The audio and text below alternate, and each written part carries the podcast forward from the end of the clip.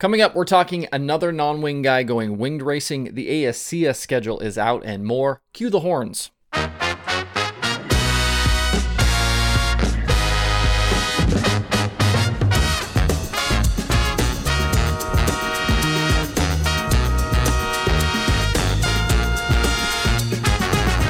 Today is Wednesday, December 8th, 2021. Welcome into Dirt Tracker Daily. I'm Justin Fiedler.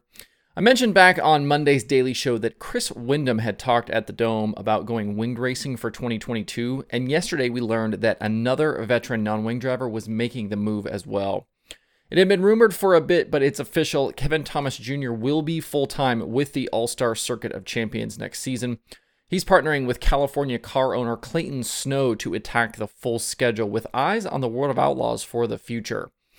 KTJ is joining Windom in following Tyler Courtney into winged competition after successfully running without the wing for several years.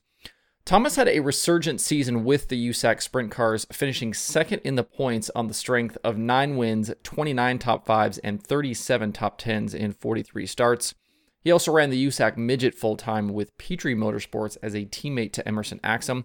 On that side, he had 10 top 5s and 23 top 10s in 40 starts. Car owner Snow has had a variety of drivers in his equipment through the years, most recently partnering with Brock Zearfoss and grabbing a win at the Copper Classic at Arizona Speedway with the ASCS Southwest region. The car will be the 9K and supported by a lot of KTJ's existing partners, including Dr. Pepper, McDonald's, and the Ronald McDonald House Charities.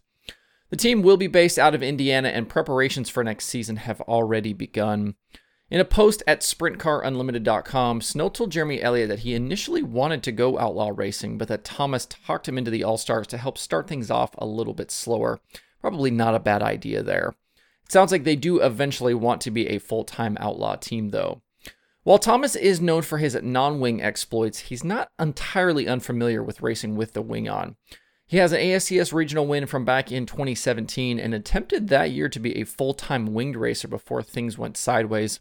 You might remember his brief stint behind the wheel of the Buffalo Wild Wings 82. Thomas made two All Star starts this season back in May at Gas City and Kokomo with finishes of 13th and 21st. He also made some outlaw starts in 2018 and 2019 with a best finish of 9th at the Nashville Fairgrounds. We're certainly at an interesting moment, uh, kind of in racing right now with sprint cars, as we watch some of these non wing guys attempt to transition into winged competition, even while USAC and its promoters work towards adding more money to the non wing side of things. The potential is definitely there for mo- more money to be made in winged racing, but you have to be competitive and you have to find a way to win. It worked for Sunshine this season because he picked up some big victories like the King's Royal, and he also took down the All Star Championship. We'll have to wait and see if Windom and KTJ can find some of that performance in their own journeys. I do think this kicks the door wide open in the non wing divisions, though, for next season. Windom and KTJ have won 14 races the past two years, with both having north of 30 top fives. That means more chances for the regulars like Brady Bacon and Justin Grant, also guys like CJ Leary, but also more opportunities for the newer crowd like Jake Swanson and Logan Seavey and Emerson Axsom.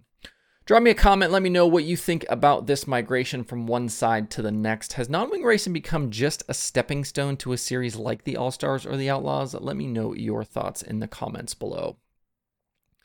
It was one of the last schedules we've been waiting on, but the ASCS dropped their national tour schedule for 2022 earlier today.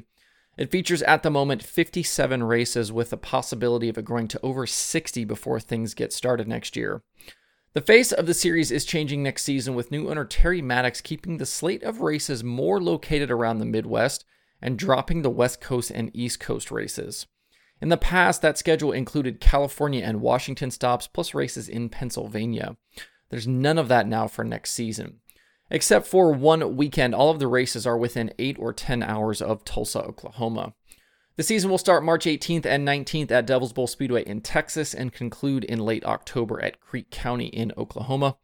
Most of the races on the calendar will pay at least $3,000 to win, with several paying much more than that.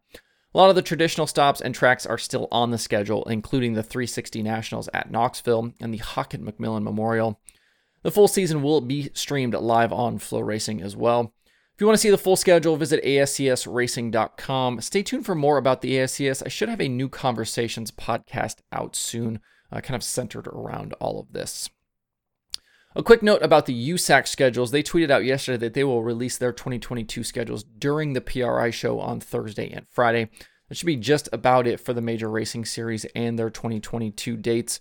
We've got the Outlaws, All Stars, ASCS, and Lucas, but we're still waiting for some like Summer Nationals, POWRi, and some of the smaller regional series. Don't forget, as the off-season progresses, the front page of DirtTracker.com is a great place to check for any news that's dropped through the course of the day. That page updates automatically every 15 minutes, so you know the links are always fresh, plus you don't have to wait for me to see the news and then post it. All of the major racing series are represented on that page, as are the major news outlets. I wanted to jump back briefly to yesterday's topic about championships not seeming to matter. In the YouTube comments, uh, Chuck mentioned that the all that really kind of matters right now is money when it comes to racing. And I'm wondering if the rest of you feel that same way. I fully understand that a lot of these guys are trying to make a living driving race cars, so money will always be a central factor. But in terms of how we view and perceive the actual racing, does the money mean more than the championships and the wins? It seems to me at the highest levels of motorsports, you don't hear much about the prize money in the championship winnings. But with dirt racing, to win amounts and season long payouts are an ongoing topic of conversation. Is that because we as fans care about it, or is that because it's something that gets talked about by teams and drivers a lot, and then we in turn latch onto that?